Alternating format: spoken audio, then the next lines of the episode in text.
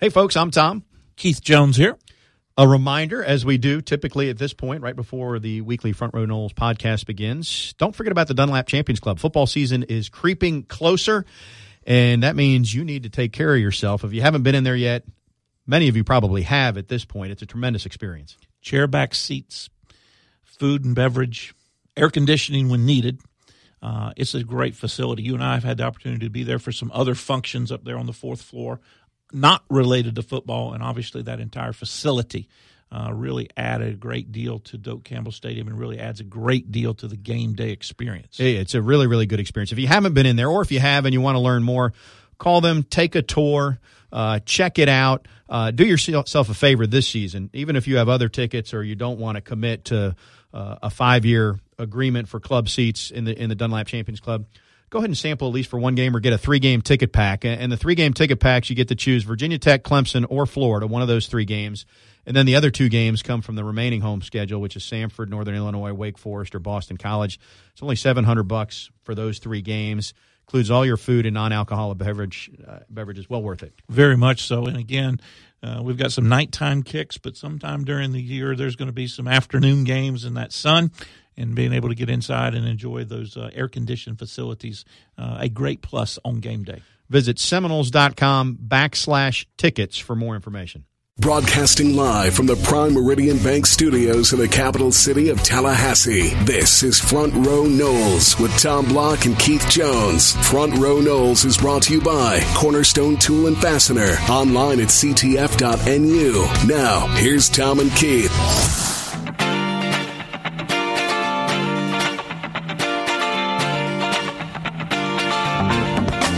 Good day, everybody. Tom and KJ back again. Keith, much easier when we're side by side in the studio. Good to see you. Very good to see you as well. 12 days? 12 days? Something that, like that. that I officially feel like football season is here now, at least near now. I sort of don't embrace it too much in July and the first part of August. The reason for this change is that we had our annual dinner where the radio crew gets together, and we saw Gene Deckerhoff and Andy Surratt, who's been Gene's spotter for I think he said 33 years, two or 33 years. So it officially feels like the season is near now. Good to catch up with Gino and the crew. This will be Gene's 40th year calling Florida State football. How about that? How about that? And I think he's coming up on 45 for basketball. But anyway, when you see the voice, it does, and you hear the voice, uh, is probably a more appropriate way to put that. It feels like football season is here. The two things you always uh, uh, get from Gene this time of year is an update on his summer travels, where he and Annie have vacation, and secondly, an update on uh, uh his dogs. And uh, Sugar has a new little uh, sister.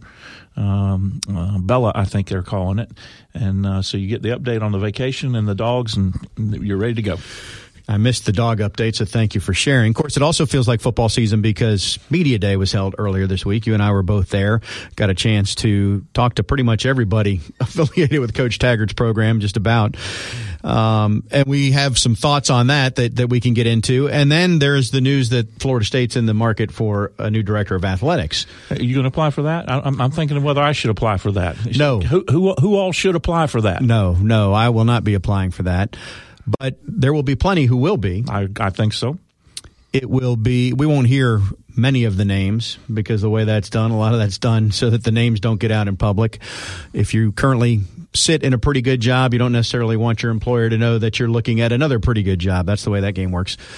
I don't know what the time frame will be on that. I do know that there'll be some good names whether they all come out publicly or not we won't know and there'll be a there will be a good resolution to that ultimately it, it, I mean, Florida State athletics is a is a pretty good athletics department. I mean, when you look when you look at the comprehensive excellence there, the success of the football program, it has you know there's challenges like there are anywhere, but I think if you stacked up the hundred and however many you know schools there are at the top level playing college football, and you started comparing lists of pros and cons, Florida State would be pretty near the top uh, in terms of attractive jobs. And, and I think once it, it does go through its fruition, the search committee or however they go, the, the headhunter group that they hire or don't hire, and blah, blah, blah.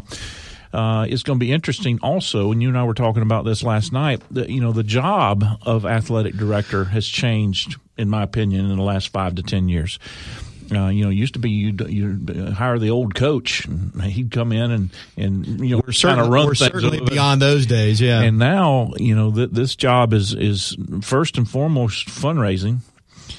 Uh, in my opinion. Uh, secondly, you you've got to have absolute understanding of TV contracts and conference contracts and all the other things that are associated. And, and number two, money. So fundraising and, and, how you get your other sources of income, and the actual running of the department because the, many of these departments have gotten so large is you know is done by I'm calling them underlings, but they're very very well qualified, respected people. I mean the, the the true CEO concept that we talk about sometimes on the football coaching side for the head coach, obviously is coming into play as it relates to the athletic director. And and at Florida State, you know, we, we've we've been, in my opinion, really really blessed, going all the way back to Dave Hart and, and, and even those before him.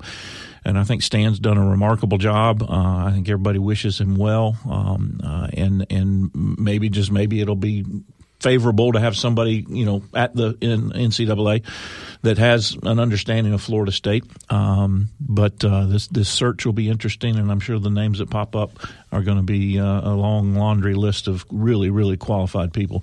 In that sense, I don't in, I don't Thrasher's got a he's going to have to pick from a good group, and maybe that's a pleasant problem, but that nevertheless is a problem as well. Although you didn't mention this, and I've gone on and on, but I don't think we'll I don't think that thing will get started until after the first of the year. I don't think there will be enough attention and resources and that type to go uh, looking during football season. I, I, haven't heard anything, but that would be my first guess. Well, that's the thing uh, related to Stan's departure. I'm not sure that you would ever pick a date out of 365 and and and highlight it yellow and say this is the best two weeks to leave.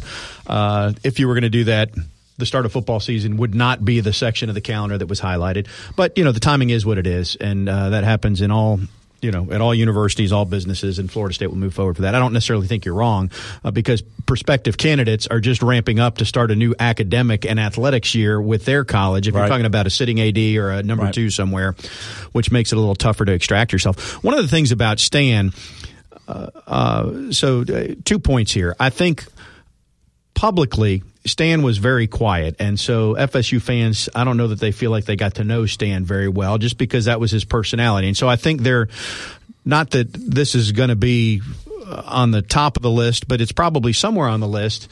Florida State fans, many that I talk to, would appreciate an athletics director that they have a chance to engage with more than what Stan was. Uh, now that said, I think where that where it gets misconstrued is that Stan is incredibly well connected, as evidenced by the job that he just got. And I remember it might have been his first year at FSU. Uh, and granted, if you don't know Stan's background, he was at the NCAA, he was at the Big East, played basketball Notre Dame before that, was at Notre Dame, was at Duke. Went to Duke with with uh, it's A.D. White. It's, it's now he's been at Florida State where FSU won three national titles, and so I mean he's got a strong resume. But what I was going to say is, that, uh, as I recall, uh, he was on a football road trip. I think we're at Wake Forest, and he had just come from Duke, and I asked him something about. Um, you know the return trip after the game, and he said, "Well, actually, Ramona and I are are staying. We're getting together. We're going to have dinner with the president of ESPN tonight." Who was in town and who's in his phone and who Stan knows, which I think publicly people don't realize that he was that well connected. I um, think there was a group of our fan base that equated his uh, quietness with shyness and not having a vision. And those two things are diametrically opposite. He had a big vision.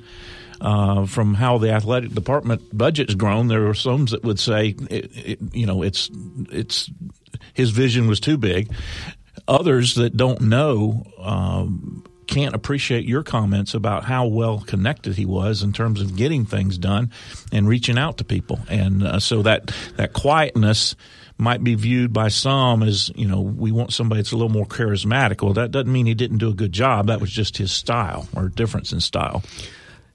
There are the rumor mill will churn, and there will be lots of names that come up some of them have an association with Florida State, and some of those names have, have already been floated out there, not by those individuals, but just people who would logically make sense.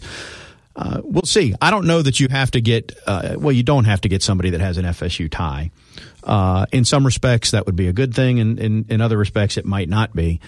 uh, to me, if it's somebody outside of uh, Florida State that comes from college athletics, somebody with a background at a, at a at a large public university that's similar to FSU might make sense. Dan came from Duke and Notre Dame on the private side, and they're different models when you get into higher ed that way. We're sort of getting into the weeds here, but um, but you don't have to get somebody who's in college athletics. I do think you need to get somebody who's experienced in athletic administration at some level, whether it's professional or whether it's uh, you know NASCAR, somebody that's had something to do with all the things you're talking about, understanding revenue and television contracts, a business background. Yeah.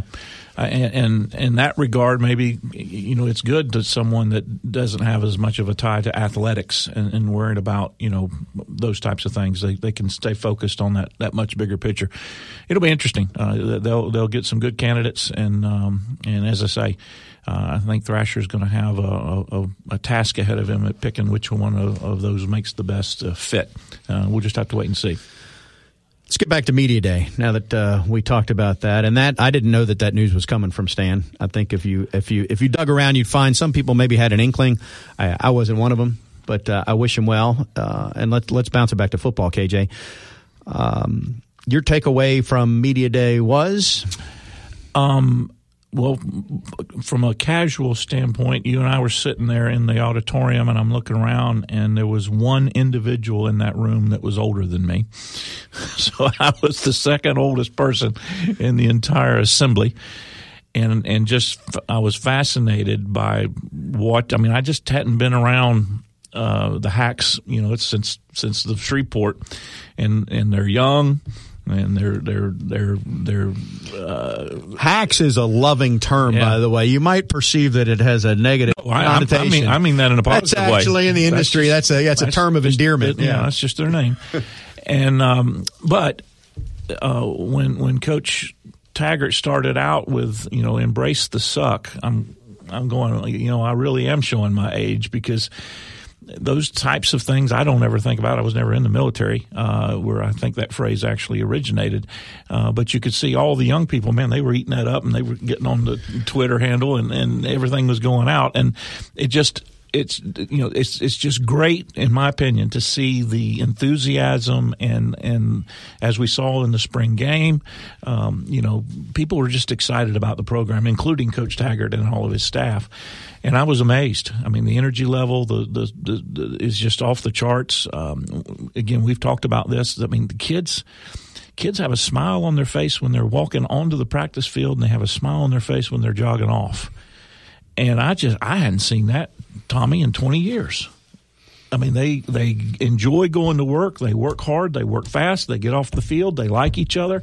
We haven't won a ball game yet, but everything continues to point in the right direction. Let's do this. Let's drill deeper on the conversations we had with some of the coaches and players uh, in our next segment. Our Seminoles.com insider Tim Linafelt will join us uh, in a little bit to have the latest stuff from the practice fields where we're getting closer to finding a quarterback uh, you know, there's a lot of starters and a lot of positions out there, but we make it a point to only talk about the quarterback. It must drive former defensive guys like you crazy, but that's what we do. Nobody wants to know who's atop the two deep at safety. I mean, and, and if they do, they're not losing sleep over uh, over what it looks like. Um, some people do lose sleep because they spend too much time probably down at College Town and at Madison Social and Centralian Township. But uh, I'm going to encourage you to uh, go visit the fine uh, supporters of this program, uh, one of many. If you if you've not done so, uh, National Dog Day, I told you, is August 26th. Did we already talk about this? I think well, we you, did. You, you were on the road. You yeah. mentioned it. Yeah, they're having a dog crawl next week uh, with Centralian Township and Madison Social. Uh, the crawl includes three drinks for the dog owner and three treats for the dog. And yes, now that I think about it, and if you wanted to switch that up, that would be your prerogative. But don't tell anybody. I wouldn't necessarily recommend it. We'll come back and talk more about Florida State football, and uh, Tim Linafelt joins us in just a bit here on Front Row Noles.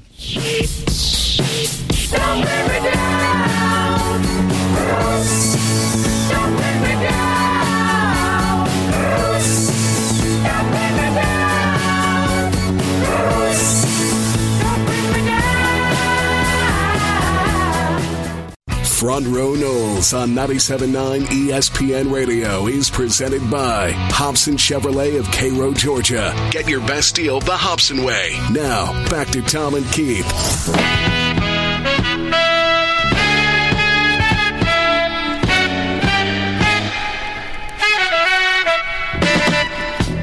Welcome back to the program. We uh, are ticking second by second, minute by minute closer to the Monday night opener against Virginia Tech. Do you have the, the countdown in your phone? You got it programmed with hour, days and hours and minutes? No, I have kids. So they let you know? No, I'm just too consumed when I get home from the office. I'm either I'm shuttling somebody to one practice or another, uh, and I don't have the countdown. It is marked on my calendar that I'm uh, supposed to be at the game. Actually, I have a busy weekend in store that weekend because uh, I will be in Dallas that weekend leading up to the game. Um, Which makes the producer of the tele, of the of the radio show for the game nervous, right? But I'll I mean, there's a few hour buffer. Bottom line, I'm out of town that weekend and coming back. Um, I want to say mid afternoon.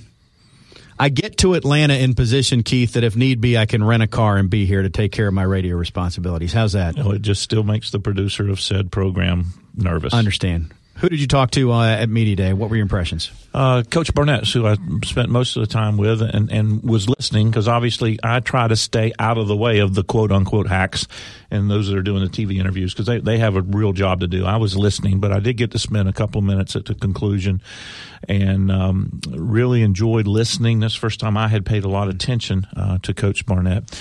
Uh, and then uh, one of our colleagues, uh, Corey Clark, I think, came out with an article that appeared last night or, or, or this morning. And uh, there's some things about Coach Barnett I didn't know about. I'd love to have asked him because uh, I just hadn't put two and two together. One of which was he was the sideline reporter, like one Tom Block for Michigan State for a couple of years. That's where the similarity stop. um, and I, I, you know, I knew about his NFL background, but I didn't know that he had played uh, uh, with with Saban. Saban had actually coached him at, in college at Michigan State, and then was on um, Belichick's staff at uh, Cleveland, I believe it was when when Barnett was there as a, a safety and then he got into coaching. Uh, he was uh, he, he, was on staff with Jimbo Fisher on Saban's staff at LSU, and he's just got a wealth of background. Uh, I mean, he's a, and he's fascinating to listen to, uh, very articulate, very very um, direct.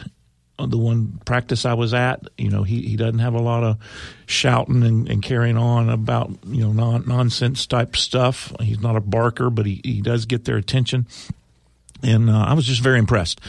Got to spend uh, get reacquainted. I do this about once a year with Odell. Uh, Odell and I go way back. I you know televised most of the games that that uh, he played in, and we talked. Guess what we talked about?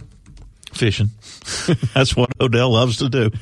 Uh, we talked about fishing, and uh, and so I enjoyed that.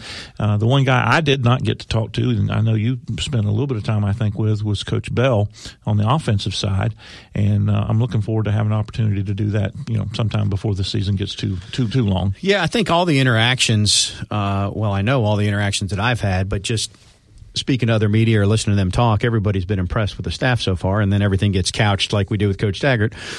But he's got to win football games, and they, they know that. I appreciate that, that they've embraced that. They know that they're they're charged with the keys to a a pretty nice uh, ride over there at Florida State, if you will, so to speak, and they've got a good opportunity. I spent time talking to. Uh, Mark Snyder for a little bit, uh, defensive ends coach, and, and Alonzo Hampton, who's the special teams uh, coordinator, and those were good good conversations. Um, I don't know that there's well, there's we'll get to the special teams thing on the defensive end side. Uh, you know, I don't know that it's been talked about as much, but uh, he, Coach Snyder's really excited about what, um, and I don't know how to pronounce his last name. I should. Wally, Imi, Ami, Ami. It's been pronounced 112 different times. Uh, but he's he's going to help us this year. I mean, he moved from tackle, lost a bunch of weight. I was uh, say, excited about the challenge and excited about the fact that you know when you're on the end, you don't have to get so worried about people rolling into your knees as you do in the middle. But but he didn't hesitate in in uh, offering some praise that he's going to he's going to help Florida State this and, year. And let, us spend just a minute talking about that because one of the things that you know the, the layperson may not pay attention to is is at least the way Florida State now wants to set it up. There there is a considerable difference between a defensive tackle and a defensive end. I mean that that might not be apparent to the layperson.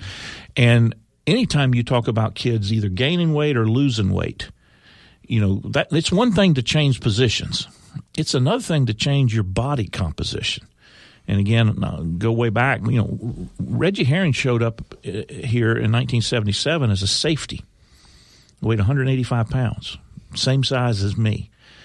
And they asked him to move to linebacker, and he gained 40 pounds and was an All American linebacker. I mean that you know, again, it's one thing to change positions, but when you change your body in order to fit that new, uh, that, that, really speaks to some dedication and, and, some hard work. He obviously had great things to say about Brian Burns too, who who is is really. Uh, as a pass rusher, I, I, think what's been talked about and hyped, and you know the the highlights that are out on social media. I mean, he's the real deal there, but he's light, and, uh, you know, coach talked about Brian knows that he's going to be judged by how he stops the run. He said, so he's really worked hard to get better in that arena too. And then the other area they want to see a little bit more is in terms of leadership skills overall. Not that he has to be vocal, but just uh, you can lead by example, but just a little bit more in those two arenas. But he's excited about Burns too. Did y'all have any uh, specific conversation about Kendo? I mean, because from, from a physical standpoint, he probably he might be the most impressive defensive player any any group just by his appearance. Did not, did not. Uh, other than to acknowledge that he's not uh, you know 100% or where they want to be right now.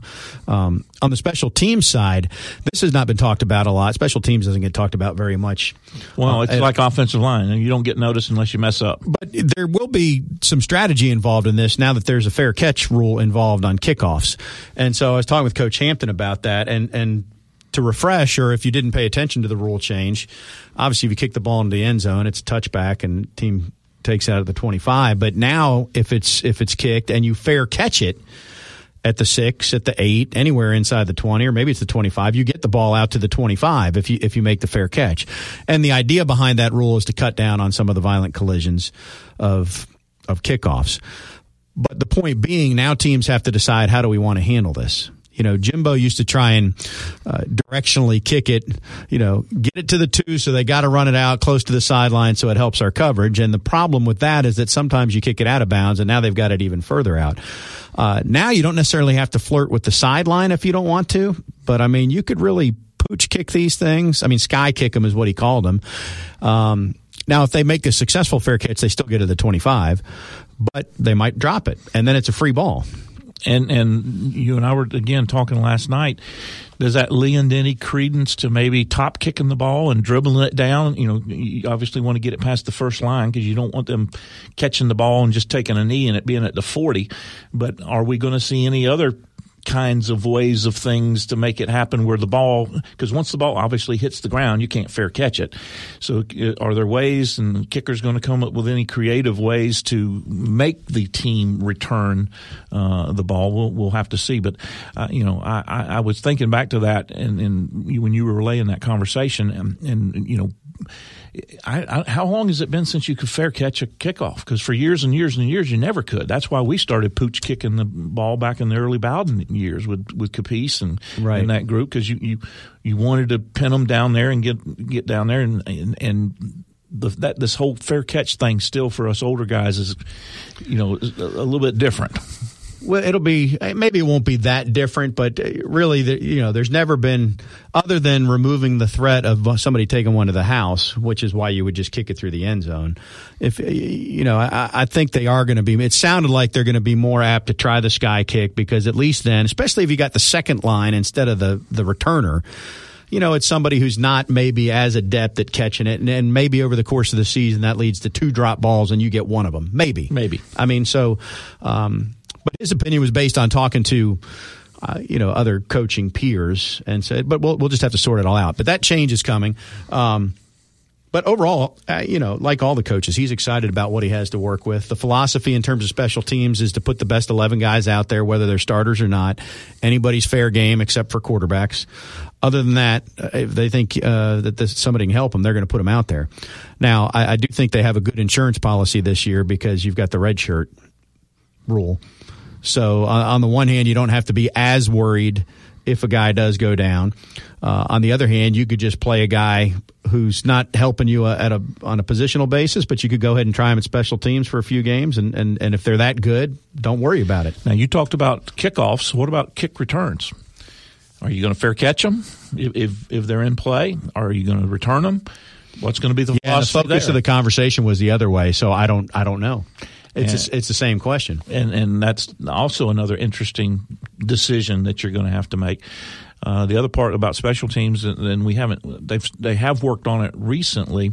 It's not something that you normally spend a lot of time in your first week or so of camp, but but punt return, and with Nooney, uh, you know, being injured and, and, held back a little bit, and of course DJ was the guy that you know you and I kind of got excited about at the tail end of last year.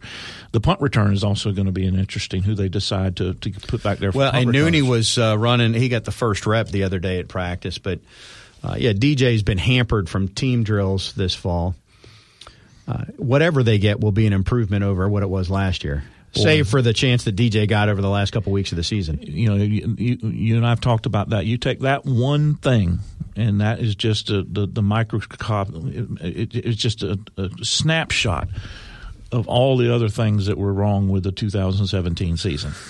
I'll tell you who they really like is this Keyshawn Helton, who's gotten a lot of uh, run over the last week or two. He was sort of the unheralded recruit from over in Pensacola.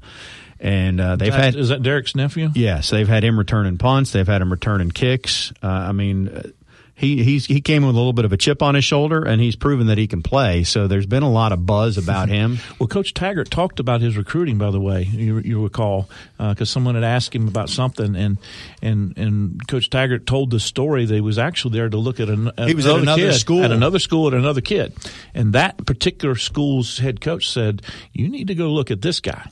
He's not getting a lot of attention, but let me tell you, we've played him." And he's the real deal. And uh, which side note, good on that coach for promoting other kids from his area, very much not on his team, and also speaks to the fact that you do develop relationships with coaches, college coaches and high school coaches, where you will believe a high school coach that tells you something. There are far too many out there that blow smoke, think their kids are the greatest kids, and they're not honest with the with their evaluation. And you you learn who those are and Coach Taggart and his staff are learning who they can trust, and it's it's just interesting to see the intricacy. It's still a personal relationship right. that oftentimes leads to some of these fines. We will find our Seminoles.com insider Tim Linafelt. Is he by Waldo? And pin him down, strap the phone to his ear, and he will share his insight when we come back on Front Row Noles.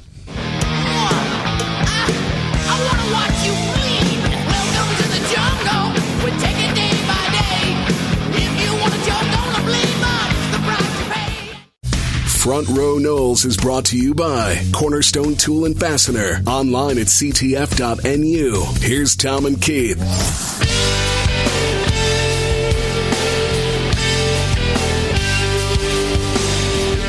Back on Front Row Noles, we fire up that Earl Bacon Agency hotline, the Earl Bacon Agency, ensuring your future together.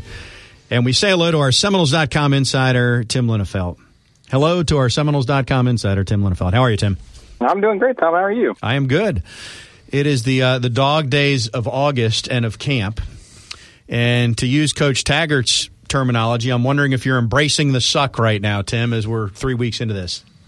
you know, honestly, man, I kind of feel like we're on the other side of the the dog days now. It's starting to feel a little bit uh, a little bit closer to me. We even had a little bit of cloud cover out on the practice field today. A little overcast. Had a bit of a breeze. I was feeling good. Good.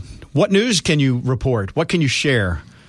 Can I share? I well, it's all kind of uh, big picture type stuff, but it does seem like over the last few days, and, and, and coach has kind of mentioned this, but uh, but he's seen as well as you know the the offense seems to be kind of coming together a little bit. You know, for the first week or two weeks, it was really uh, a lot of dominance from the defense, a lot of especially Brian Burns and Levonta Taylor just sort of having their way uh, in practice at all times, and everybody else sort of following suit. And then sort of by the end of last week, uh, you saw the offense, I think, start to click a little bit and, and get that tempo going and start to get the defense out of position with some of that. And and now, um, and I thought it was, the case today at practice. It's, a lot more, a lot more give and take, a lot more back and forth. Guys are making plays.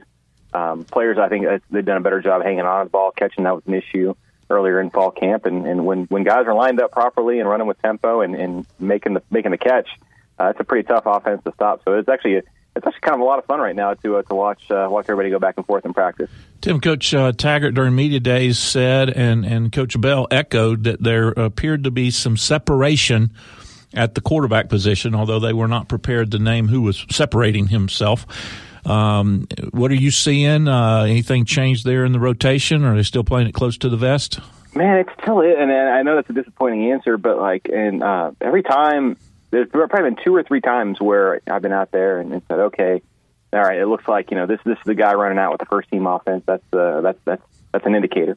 But then the next day it'll be somebody different, and then the next uh, next drill, a different quarterback will be starting off with the first team. So I mean, I, I'm sure that they know. I'm sure that they have notes. Um, but man, it's if if you don't know, it's really hard to tell. I mean, that's the God's honest truth. You know what? The, the most uh, interesting thing to me uh, that, that came out when with Walt Bell's interview um, yesterday was that you know he said he did this was saying there's they're seeing some separation, but more than that, he said he thinks that the players are seeing it. He said he thinks the players know uh, who's who is who's probably the front runner right now, and and he said you know the the other ten guys, you know, meaning the other ten guys on the offense, uh, usually know before the coaches do, and I thought that was pretty uh, pretty insightful for uh, for for that kind of uh, observation from him. So I'd, I'd be curious to know, be a fly on the wall in some of the other meeting rooms, uh, what they think. But otherwise, man, it's uh, it's just kind of hard to tell. They've been a little bit, um, well, they've been, uh, be candid, they've been lucky in terms of significant injuries, but there have been kids that have been banged up and that type of thing. Who are you seeing getting in, out there and getting some more work in that uh, we've been uh, watching on the sidelines for a little while? That's been been good news, uh, pretty much on on that count. You know, the the really uh, the, the important ones from the beginning of the spring all seem like they're trending in the right direction. Nyqwan Murray and DJ Matthews both been getting more involved. Both are uh, they're still wearing the blue non-contact jerseys, but they're they're practicing, they're working in team drills, that sort of thing. Uh, Marvin Wilson and Joshua Kane, though, both of those guys have been working by themselves for the first two weeks. Well, this is the first week we've seen them uh, start to get more and more involved, which is a good thing. Uh, and then, uh, of course, Stanford Samuels III uh, has been out for a couple days this week, but he, he is he is in attendance at practice. And Harlon Barnett, the defensive coordinator, uh, was asked about him this weekend, or excuse me, this morning said that uh, that they anticipate that he'll be available for Virginia Tech and that he's coming along well. Uh, not not believed to be uh, too serious either. So pretty good news uh, on that front. Obviously, getting Nyqwan Murray and, and DJ Matthews involved, uh, I think is a big deal. And, and Marvin Wilson and Josh Kaindoh is probably just as big of a deal on the other side. So uh, you know, keep your fingers crossed, I guess. But so far, the news is good.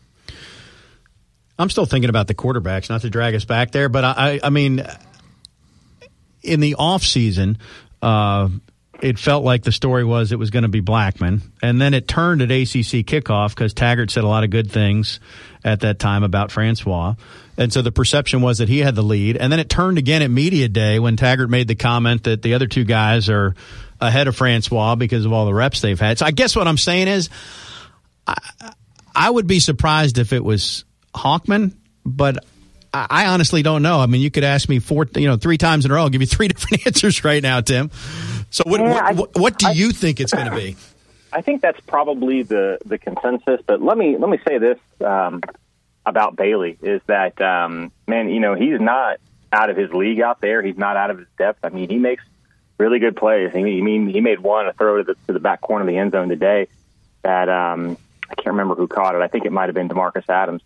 Uh, made a beautiful play on it, and man, I mean, he you know he he belongs out there. And I'm not saying you know, I, I know everybody says what happened before and the experience isn't that big of a factor because of a new offense. But I do think it factors in a little bit. And the fact is, the other two guys have a full season of experience, and he doesn't. So I think that's going to be hard to overcome. But uh, but he does. You know, I mean, he, he he is part of that race. I really do firmly believe that.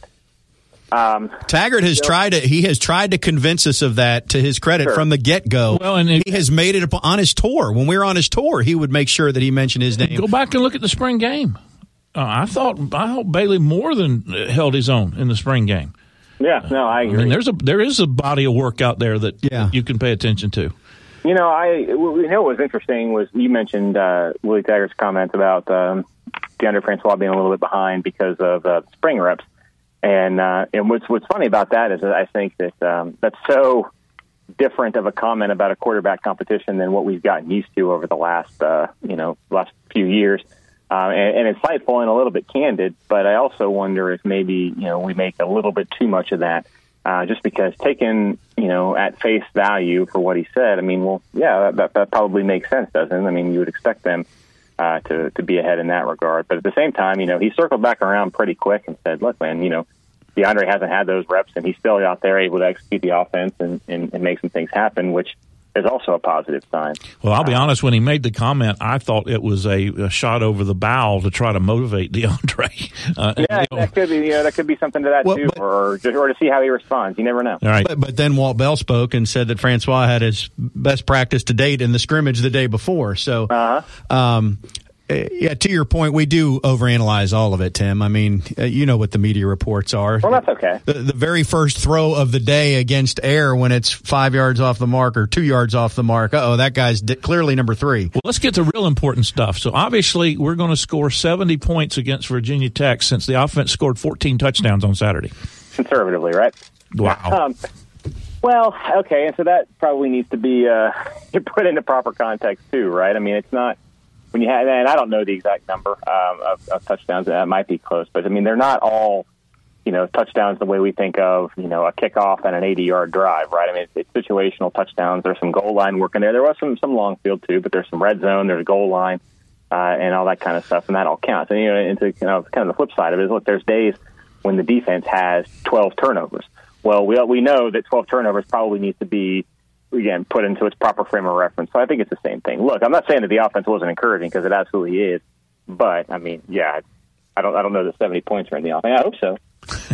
hey, we were talking earlier. The one guy who's uh, pleasant surprise is I don't know if that's the best way to describe it or not, but it, it, people weren't expecting this, and I'm talking about the kid out of Pensacola who's uh, in.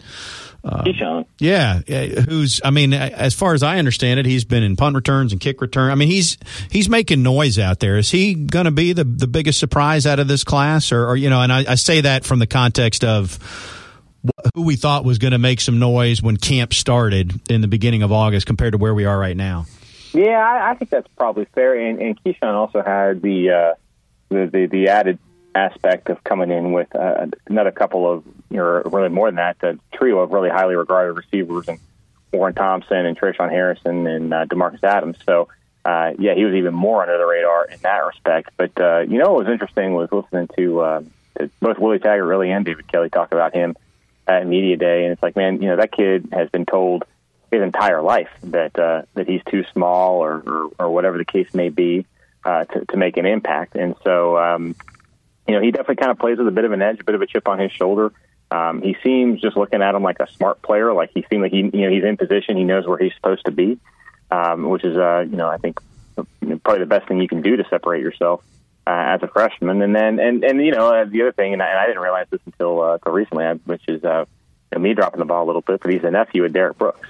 Um, so, you know, assuming that, uh, that there's ever been any type of uh, any type of, of, of chatter with uh, with Uncle Derrick about about football, you know, he probably knows what he's doing, and, and, and you know, maybe has a leg up uh, in that regard. So, um, you know, I think he does. The, the, the challenge for him is going to be. I mean, I think he's a really talented player, and I think he's going to you know make an impact.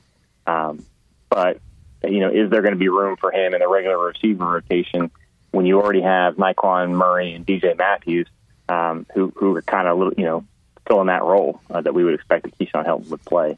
So, um, but but no, I mean certainly a pleasant surprise at camp, and another guy I think um, that, that he's sort of maybe overlooked some because of the depth at the position is Anthony Grant. I mean, we all know Florida State has a ton of talented receivers, and, and it's going to be a challenge to, to get all those guys the ball. But uh, man, he looks really good out there. Um, you know, really sharp, really quick. I can catch the ball out of the backfield, catch the ball downfield. I've seen him do that a couple times. I don't know how much of a factor he's going to be this year, but he looks like a really nice player. And I hesitate to bring it up because uh, you know it's kind of like going into the seventh inning with a no hitter. But I mean, Campbell hasn't missed any practice time during camp either, correct? Yeah, I don't know exactly uh, what his deal is. I think he's still with the uh, the limited guys, um, so I'm not sure what his his, uh, his expected availability is uh, yet. But uh, but you know certainly he's shown what he can do uh, when he's been able to, and, and getting you know a chance to add him to the mix would be a good thing. That dynamic, that that pendulum has swung because uh, I guess before signing day, uh, you know, going back to December January time frame, the thought was, man, there's just not who's going to catch the ball. And now we keep talking about it, and, and the problem has gone the other way. Like, how are we going to get the ball to all these guys? Because a lot of guys look good. So that that's that's a good problem to have. Hey, Tim, well, and, then, and, and then Tom factor in the, the tight ends that I think are going to have a, a big impact. I've been I've been high on Tre' McKitty since the spring. I think he's going to have a really nice year. Uh, you start to see uh, Naseir Upshur pop coming along. Uh, he made a couple nice catches today. Um, there's there's all of a sudden there's a, a lot of guys uh, that that have shown something in the passing game. I, I but the point being, I think the tight ends are going to be really involved this year. Yeah, I agree. That'll be fun to watch. Hey, what's the story that you did that I saw making its way around on Seminoles.com where you and uh, Coach were just driving around? That's a cool. That was that was fun. That's that was a, a, a byproduct of last week at, at IMG uh, Academy in Bradenton. Uh, loaded up a, a, a car and, and put some GoPros in there and, and rode around uh, Bradenton and Palmetto. Went to Manatee High School and, and went to uh, his house. Went to we drove by Peter Warrick's house down the road, Tommy Frazier's house a little further down the road, and he just kind of reminisced a little bit and, and talked about growing up down there. Did he cool. take you? So, did he take you to his tree? He did, yeah, yeah. It's uh, it's right outside the uh, it's right outside his house. Uh, right, I mean, it's you know, it's a huge oak tree, so it's pretty impossible to miss. And uh, yeah, it's still there. And then another cool thing that I thought was that on the way out of town, uh, in uh, from from IMG, uh, the, the, the team buses, all four of the team buses, uh, rode by uh, Coach Taggart's house and, and checked out the tree and, and got to see where he grew up. So kind of a neat thing for those guys.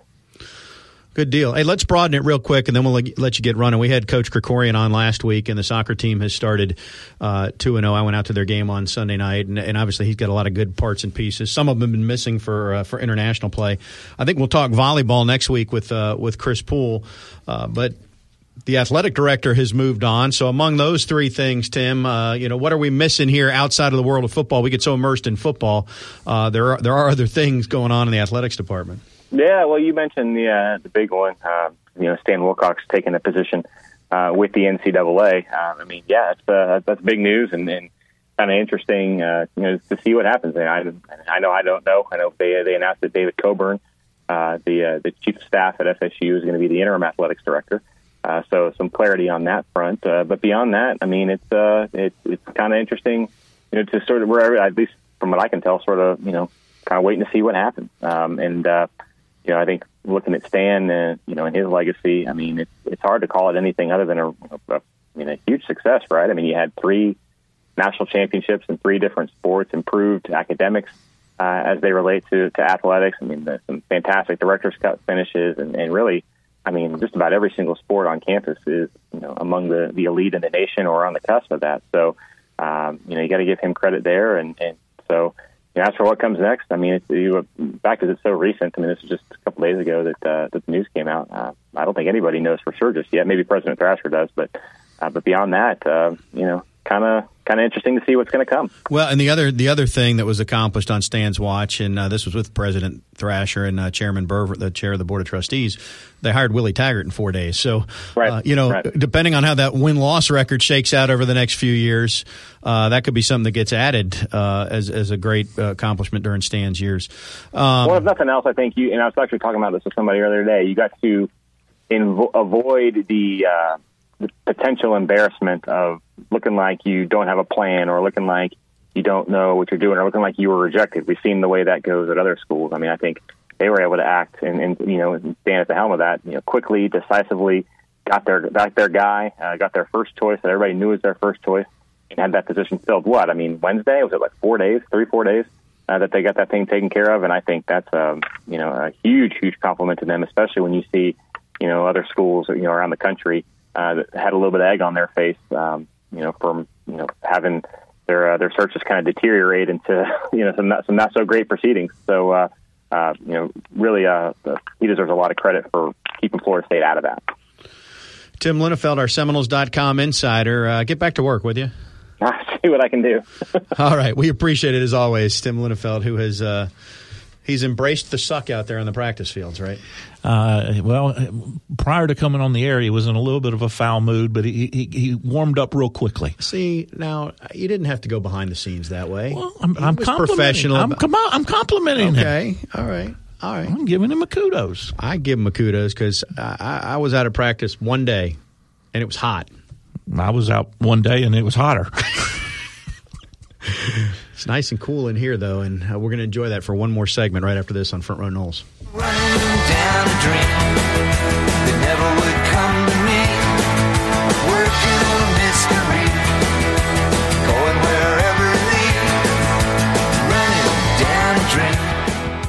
Front Row Noles on 97.9 ESPN Radio is presented by Hobson Chevrolet of Cairo, Georgia. Get your best deal the Hobson way. Now, back to Tom and Keith.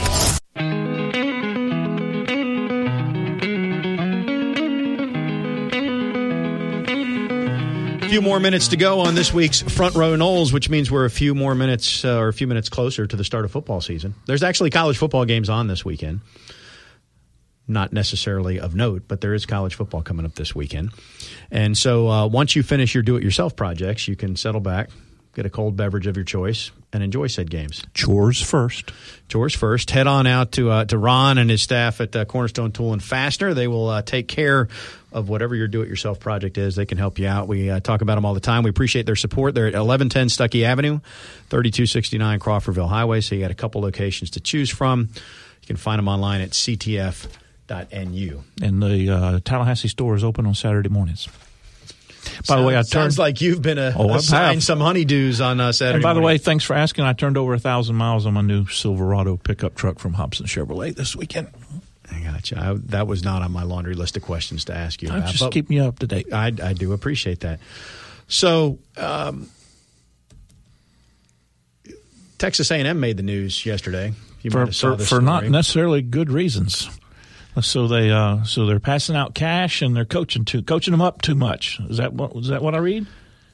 Yeah, that's what the allegations are from a player who transferred from uh, from left just a couple months ago. He left over the summer at some point, and and now is with uh, reunited with his former coach Kevin Sumlin at Arizona State. So we'll see. They'll do the investigation and, and see where that lands. Got a bunch of stuff going on at Ohio State.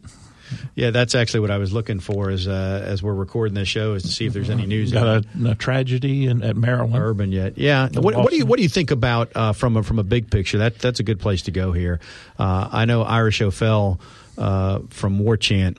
Uh, wrote a column suggesting that football coaches should not have oversight over who the trainers are, i.e., I'm going to hire my trainer here to replace this one because you- you're talking about people's lives here. That that decision or that position needs to report. Decision needs to be made by somebody else. But I. You don't necessarily so much have to agree or disagree with that, but what do you think is the way that should be handled, given that it's unfortunately it's not a unique occurrence, that, and, and things like this do happen. I think the bigger issue, I, I know I'm rambling here, we had one here. There there are player deaths, and some of them uh, are related to just medical conditions that were previously undiagnosed. I think in the case of Maryland, we're maybe looking more at was there neglect and, and players pushed too hard, and that really is, I think, the bigger issue. And that is a a unbelievably complicated fine line because you know football is a game of collisions and a game of wills, and you know you want to outwork the other team or uh, you know out out execute the player in front of you or however you want to make it. And and you know there's always the tendency, human nature, when you get tired, when you get when you get uh, exerted, you know it makes cowards out of you. You you don't work as hard because you're tired talking about getting through the dog days of camp and that type of thing. And where, where is that line? How, how, how do you put, you don't want, you don't want a kid to quit when he's, he doesn't have to quit, but you also don't want him to push past what is physically dangerous Right. for him. And obviously Florida State and other schools, uh, use the, the, the, the uh, vests, the bros as they call it, uh, that can measure some vital signs and that type of thing. And, and staff monitors that. I, I've not physically had one of those on. I haven't physically gone out and watched how that works uh, in terms of when, when does the red flag go off and that type of thing. Now, segueing back to your your comment, and Coach Taggart addressed this in media day in in one of his comments. If if the training staff says a kid can't go, he doesn't go. The coaches know that it's the fine line about who do you hire and, and what do you tell that trainer or that training staff behind closed doors, if anything, about you know we've got to work past this or our, you know we got to get past this or we got to do it this way, and and I don't know that I've never been in those meetings. Well, I think it goes beyond that. When you and this is the point of Ira's column, I guess. If you're talking about the hiring decision, um, then a trainer might feel that he might not be retained if he doesn't have enough guys that are ready to play, as compared to somebody that's truly making a medical judgment based on here's the injuries, here's how they were treated, it was the right time frame. You follow what I'm saying? Yeah. Well, it's the same thing that that you we've got, and particularly in, at the professional level with the, co- uh, whole concussion issue, because you've got in, at that level you've got men that are trying to keep a job and, and keep a paycheck, Right. And what do they hide? Or I mean, you, you, you read the story about Peyton Manning. you're protecting them from themselves. Yeah, you read a Yeah. story about Peyton Manning telling him that uh, he intentionally gave incorrect answers on his baseline, you know, concussion tests so that if he did get his bell rung, they you know they wouldn't concuss him and make him miss a game because they want they want to work. They want to earn that paycheck. They don't you know you you, you don't play you don't get paid. And if you've injured too much you get cut. Um, college a little different but but the process or thought process unfortunately might be the same. Uh, you know I don't want to admit to anything. And by the same token as a coach I don't want I don't want this kid to miss out because I didn't push him hard enough, but I don't want to push him too hard. I know the Devaughn Darling uh, incident at Florida State forever, forever changed that coaching staff. Uh, and and and Mickey and Chuck and, and uh, all those guys will tell you that, that that was the most traumatic thing they'd ever experienced in their careers, and obviously it, it's going to have an effect on on how right. and what you do. Uh, but it is a big issue, and and we don't have time to get into it. But I'm also of the opinion, and I'm not a doctor, but all but of our kids stay at a Holiday Inn Express did. last night. But all these kids, you know, when I was growing up, free plug. When I was growing up, after breakfast, I was outside, and I didn't come back in until dinner time.